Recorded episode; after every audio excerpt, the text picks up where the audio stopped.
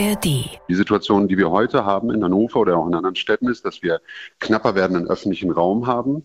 Gleichzeitig wachsen die Autos immer weiter. Jeder dritte Wagen hier in Hannover, der zugelassen wird, ist ein SUV oder Geländewagen. Und das macht natürlich einen Unterschied, ob im Straßenraum Kleinen- oder Kompaktwagen geparkt werden oder eben solche SUVs. Das hat Hannovers Oberbürgermeister Belit Onay im Interview bei uns auf NDR Info gesagt.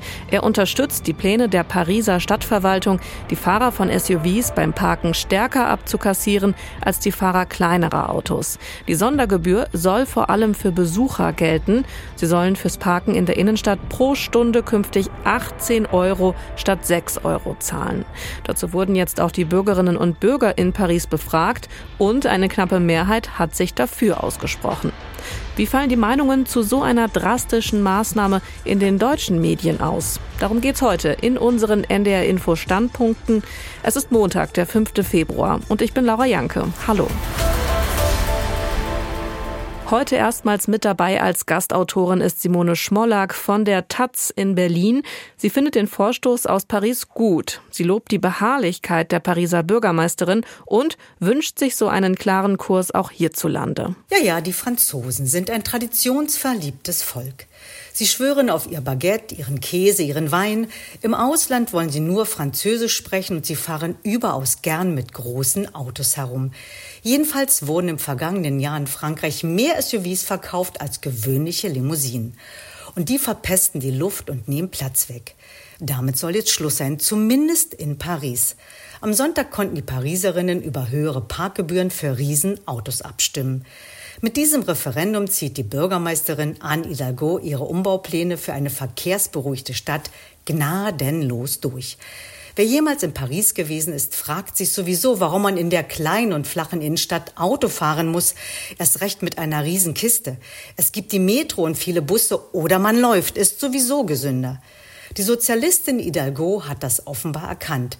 Ihr Name steht mittlerweile für eine ökologische Verkehrswende in der französischen Hauptstadt. Seit Jahren lässt sie in Paris die Radwege ausbauen und hat im vergangenen September die nervigen E-Scooter von den Straßen verbannt. Bei all dem lässt sie sich nicht beirren, etwa durch die Autolobby. Und die ist wie fast überall in Industrieländern stark. Man könnte Hidalgos Beharrlichkeit fast schon ökologische Sturheit nennen. Aber Hidalgo hat recht. Wie sonst, wenn nicht mit Stoizismus und Werf, kann eine Metropole wie Paris umweltfreundlicher gemacht werden. Man wünschte, auch Berlin hätte eine Politikerin wie Hidalgo. Meint unsere Gastautorin Simone Schmollack von der taz. Ganz anders sieht das die Frankfurter Allgemeine Zeitung. Die hält höhere Parkgebühren für den falschen Weg, auch weil damit vor allem Menschen aus den Randbezirken der Stadt benachteiligt würden. Für sie bleiben Autos aus Mangel an Bus- und Bahnlinien mitunter alternativlos. Und je nach Lebensmodell sind auch größere Modelle gefragt, für die man in Frankreich, verursachergerecht, schon heute hohe Sonderabgaben zahlt. Mit der unlängst eingeführten Parkgebühr für Motorroller hat Hidalgo gezeigt, dass ihr die Interessen des Umlands egal sind.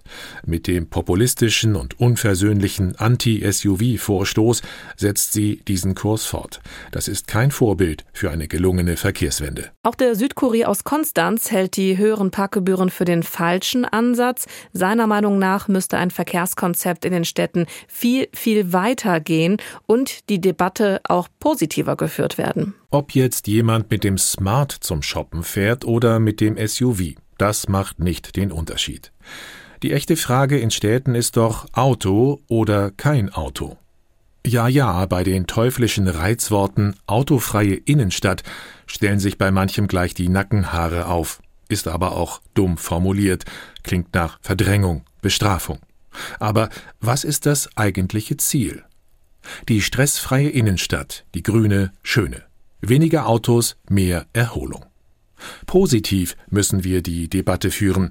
Wer je am Wochenende in eine gut an den Nahverkehr angeschlossene Stadt gefahren ist, keine 20 € fürs Parken gezahlt hat, keine Stunden im Stau stand, der merkt, es gibt eine Freiheit, die nicht auf 4 Rädern rollt. Vom Thema umweltfreundliche Verkehrswende kommen wir jetzt zum Kampf gegen Rechtsextremismus. Das 4. Wochenende in Folge haben Zehntausende Menschen in großen und kleinen Städten in Deutschland demonstriert.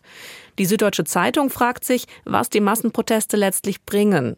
Der AfD würden sie nur begrenzt schaden, das ändere aber nichts am Wert der Demos. 3% weniger Zustimmung? Nach allem, was die Zivilgesellschaft in den vergangenen Wochen auf die Straße gebracht hat? Es scheint eher ein Beleg dafür zu sein, wie verfestigt extrem rechtes Denken in den Köpfen vieler Menschen in Deutschland inzwischen ist. So schön der Gedanke also auch wäre, mit einem Aufstand der Anständigen ist den Extremrechten vermutlich kaum beizukommen. Das ändert jedoch nichts daran, wie eminent wichtig diese Demonstrationen der Millionen sind. Als Signal dafür, dass die AfD nicht die ganz normale Partei ist, für die sie sich so gerne ausgibt. Als Zeichen dafür, dass die Mehrheit der Menschen in Deutschland kein anderes Land will. Und vor allem als klare Aussage, dass die Menschenfeindlichkeit der Rechtsextremen nicht geduldet wird. Für die Leipziger Volkszeitung geht von den Demos vor allem auch ein wichtiges Signal in Richtung Union aus. Darin könnte der wichtigste Wert der Massendemos bestehen, in der Ermutigung für CDU und CSU, an ihrer Brandmauer festzuhalten.